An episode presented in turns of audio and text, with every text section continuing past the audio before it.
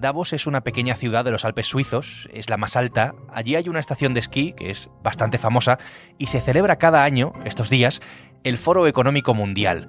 Rodeados de nieve, presidentes, grandes empresarios, banqueros, intelectuales, la élite mundial junta durante una semana. ¿Para qué exactamente? Esa es la pregunta.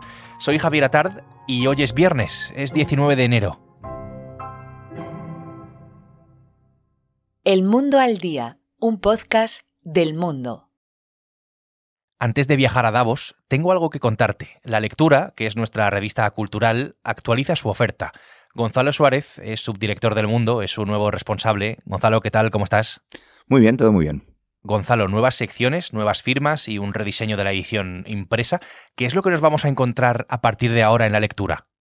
Se trata de una actualización de la revista que lanzamos hace justo dos años, eh, bajo la dirección de Maite Rico, y la idea que nos hemos planteado es que no se trata de leer más, sino de leer mejor.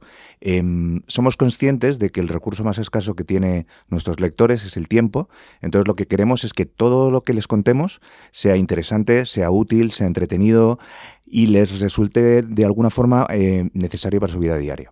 Y con esa idea, Gonzalo, plasmada en, en, los temas, cuéntales a los oyentes tres temas del primer número de este relanzamiento que van a poder leer a partir de hoy. El primero es nuestro tema de portada, que es una entrevista en exclusiva con Javier Cercas, eh, que ha estado de actualidad las últimas semanas por diversas declaraciones políticas. Eh, habla de la amnistía, habla de la libertad de expresión, habla de eh, lo políticamente correcto. Es una entrevista con mucha carga política. Luego también es muy interesante un análisis que hacemos sobre cómo se están mezclando los límites entre la política y eh, el periodismo. Nos encontramos ahora con que gente como Ayuso o Puigdemont son periodistas de formación y que los políticos de repente quieren jugar a ser periodistas, eh, como tenemos en el caso de Pablo Iglesias y todo lo que esto supone para el relato de la actualidad y, cómo se cuenta eh, lo que está ocurriendo en el Parlamento. Y el tercer tema es un tema histórico, nos remontamos al año 47, el franquismo ha infiltrado por completo el Partido Comunista Español y eh, lo desguaza por completo en una serie de operaciones. Y hay un libro que se llama Falsos Camaradas que lo cuenta. Pues todo esto y mucho más en la lectura, como siempre, los viernes en papel, en el kiosco y toda la semana en elmundo.es, en nuestra web. Gonzalo, muchas gracias. Gracias a ti. Y ahora sí, vamos a Davos.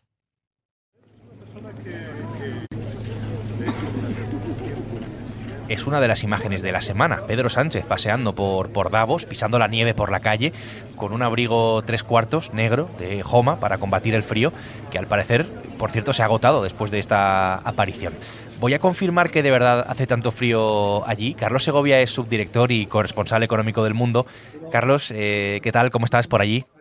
Hola, aquí con cierto frío, pero bueno, es lo que es lo que pasa siempre en Davos las imágenes que vemos de Davos eh, siempre son de montañas nevadas, de, nieve por la calle, de gente que va muy abrigada, abrigos eh, entiendo que más caros que, el de Sánchez.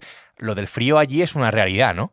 Y así, y así es, sí, vamos, la temperatura mínima es de 13 grados bajo cero en estos días. O sea que afortunadamente el centro de congresos donde se celebra el Foro Económico Mundial sí que se está perfectamente. Carlos, ¿qué es Davos exactamente? Este año se celebra su edición número 54 y es conocido por congregar a las élites mundiales, a políticos, a intelectuales, a grandes empresarios, a banqueros, a directivos de, empresas. Tiene una parte ahí de, crítica, ¿no? De leyenda negra que dice que son ricos hablando para ricos. En todo caso, cuéntanos para qué sirve Davos, para qué sirve eh, este foro y la importancia real de un foro como este.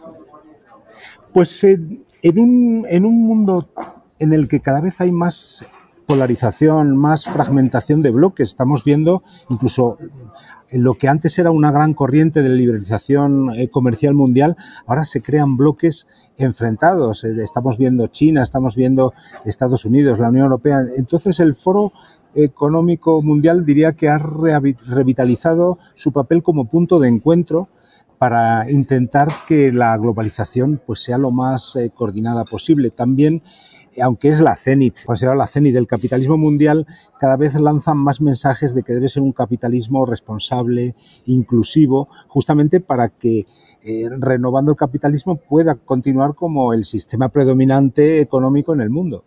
Y para un periodista, ¿cómo es, eh, no sé, cómo es moverse por allí con esas personas en ese contexto? Bueno, la verdad es que es, impresionante el, eh, es que en, un pasillo puede uno encontrarse, cruzarse con eh, el presidente de Ucrania, con el primer ministro chino, todo esto en cuestión de minutos, ¿eh? con la, directora gerente del Fondo Monetario Internacional, con Ana Botín o con Bill Gates, todo esto en, en un corto espacio de tiempo. Por tanto, pues claro, es una gran oportunidad para un periodista pues tener acceso a, personalidades de todo el mundo que difícilmente eh, se tiene a, lo largo del año. Además, eh, es, de tal calidad la asistencia al foro que, simplemente escuchando los debates se hace una idea de las tendencias que, que, se va a seguir en todo el planeta durante el, durante el año que empieza ahora. Pues ya que estamos, Carlos, ya que dices esto, por dónde va a ir el mundo, qué es lo que le va a pasar a la economía mundial en 2024, este año, según Davos. Bueno, pues hay dos cosas. Por un lado, hay un cierto pesimismo de, un debilitamiento de la economía mundial, una desaceleración, aunque es verdad que menos pesimista de lo que era a principios del año pasado, todavía eh, con, eh, con, los costes de la energía, pues que no, se veía, no se terminaba de ver el techo pero sí vienen curvas de, enfriamiento económico en general en el mundo y particularmente en Europa, según lo que, lo que estamos escuchando. Pero te diría que el, el tema dominante para la economía mundial es la inteligencia artificial. Es, es lo que ha ocupado, lo que está ocupando el, el centro de los debates en el foro con dos lecturas. Por un lado, que va, que puede ser muy positivo para fomentar la productividad y, y mejorar la prosperidad de, muchos países, pero también un riesgo de que durante la transición se destruyan muchos empleos. Se habla de, este, entre un tercio y un 40% de los empleos actuales que pueden desaparecer por la inteligencia artificial y lamentablemente que donde más pueden sufrirlo es en los países menos prósperos y no en los más prósperos. Por tanto, sí que eh, se, se, está discutiendo mucho de que hay que asegurar que esa transición sea lo, más eh, eh, suave posible para que esta revolución industrial que empieza pues lleve a prosperidad y no a un, a un drama.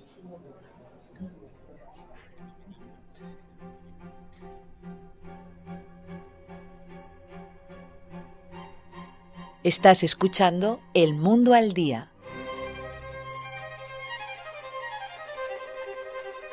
Spain is a full democracy.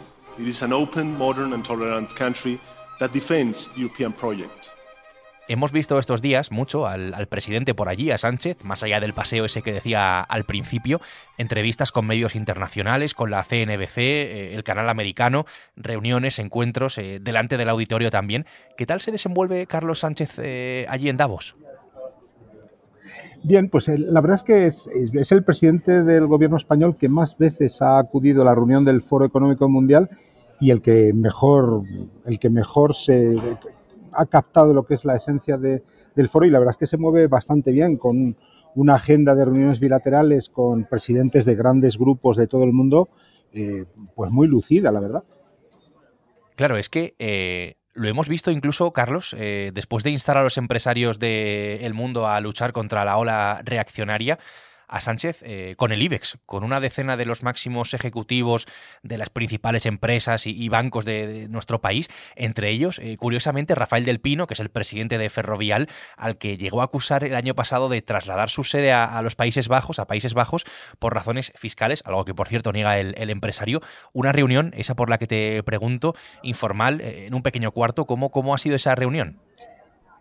Sí, él, suele centrar su agenda de reuniones bilaterales, pues ya te digo, con presidentes de multinacionales de otros países, pero siempre intenta un encuentro informal con todos los ejecutivos de empresas españolas y bancos que, se encuentran en Davos. Y eso, eso es lo que ha ocurrido, una, una pequeña reunión informal a puerta cerrada en la que no hubo ninguna tensión. El propio presidente del gobierno quiso evitar todo problema, todo tema escabroso y tampoco los eh, empresarios españoles presentes, aunque están muy molestos con las políticas económicas de Sánchez en cuanto a cambios regulatorios, cambios fiscales, pues tampoco consideraron que era el momento en esa reunión en Davos de, de ponerse a discutir sobre estos problemas. Por tanto, fue una reunión, a mí me han, me han dicho que bastante normal y tranquila.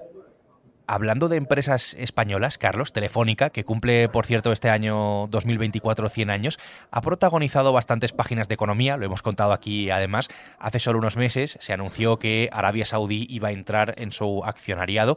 Tú has tenido la oportunidad de hablar con Faisal Al Ibrahim, que en principio puede ser todo un desconocido para nosotros, pero es el ministro de Economía de Arabia Saudí, sobre mm, este asunto, precisamente, que, es importante porque hablamos de una empresa estratégica, telefónica, en la que de repente entra un Estado extranjero. Bueno, sí, tuve la fortuna, es muy difícil que miembros del gobierno saudí concedan entrevistas a medios occidentales y menos aún para hablar de Telefónica. Ningún miembro del gobierno saudí hasta ahora había hablado de esa operación pese a la importancia. Y en efecto, sí, te concedió una entrevista a El Mundo y eh, el mensaje que quiso dar es de tranquilidad. Él piensa que no, no hay nada que temer con la, la, inversión saudí en Telefónica, aunque sea una empresa estratégica, eh, asegura que las decisiones que toma el grupo de telecomunicaciones saudí están basadas en intereses puramente empresariales, que creen que el mercado español y europeo de telecomunicaciones es muy atractivo y que además Telefónica ha conseguido una excelencia en la gestión que la hace atractiva también. Pero me dijo muy claramente que para ellos es una prioridad la relación con el gobierno español y que no quieren que, en fin, que, esta inversión sea un problema en esas relaciones y del ministro saudí, Carlos, a, Payete, a José María Álvarez Payete, que es el propio presidente de, Telefónica, después, además de que hace tan solo un mes, a finales de, diciembre, se anunciara que el gobierno se va a convertir en su máximo accionista, también has tenido la oportunidad de hablar con él. Sí, el presidente de Telefónica también concedió una entrevista a El Mundo. Consideró tranquilizadoras esas palabras que, que nos había declarado en la víspera el ministro de Economía saudí y, en todo caso, él... Eh, él lo que sostiene es que la empresa no debe distraerse con estos movimientos accionarios de lo que es su prioridad, que es ejecutar un plan estratégico a tres años y asegurar pues una, una gestión profesional de la compañía que mejore la rentabilidad, que mejore el dividendo para los accionistas y que coloque a Telefónica en, en el futuro en la posición que debe estar por la dimensión que tiene. No se dejen amedrentar ni por la casta política ni por los parásitos que viven del Estado no se entreguen a una clase política que lo único que quiere es perpetuarse en el poder y mantener sus privilegios. Ustedes son benefactores sociales, ustedes son héroes. Tal vez, o, o, sin el tal vez, directamente, la intervención más comentada, la que más repercusión ha generado en Davos este año ha sido la de Javier Milei, el presidente argentino, el presidente de, de Argentina. Javier Milei ha agitado el foro totalmente, loando a los empresarios, a los que ha llamado héroes, ha cargado contra el socialismo, alertando contra el peligro que corre Occidente. Carlos, ha sido el discurso más comentado, sin duda. Sí, yo, sin duda ha sido una de las intervenciones más sonadas en, en esta reunión anual del, foro de Davos. El, presidente Milei quiso romper con lo que él cree que es un discurso dañino eh, de Occidente. Él critica que se está abriendo demasiado la puerta a lo que él llama el socialismo, en el sentido de conceder un excesivo papel al Estado. Entonces, pues eh, recuperó viejas recetas, hizo una auténtica arenga a los empresarios de todo el mundo presentes, diciéndoles que no se dejen intimidar, por, dijo textualmente, por la casta política y los parásitos que viven del Estado, y dio una advertencia que llamó mucho la atención, y es que dijo, señores de Occidente, países de Occidente, no se confíen, no importa cuán ricos sean ustedes. Al final, si se toman las medidas equivocadas en contra del libre comercio, de la libertad de establecimiento, el destino es la pobreza, y lo hemos visto en Argentina. Puso ese ejemplo de que no hay que bajar nunca la guardia de que un país muy próspero puede terminar en muy mala deriva. Esto es Davos, así funciona, para esto sirve, y esto es lo que ha pasado en el foro este año. Carlos, gracias por contarnos todo lo que se mueve por allí. Muchas gracias, un placer.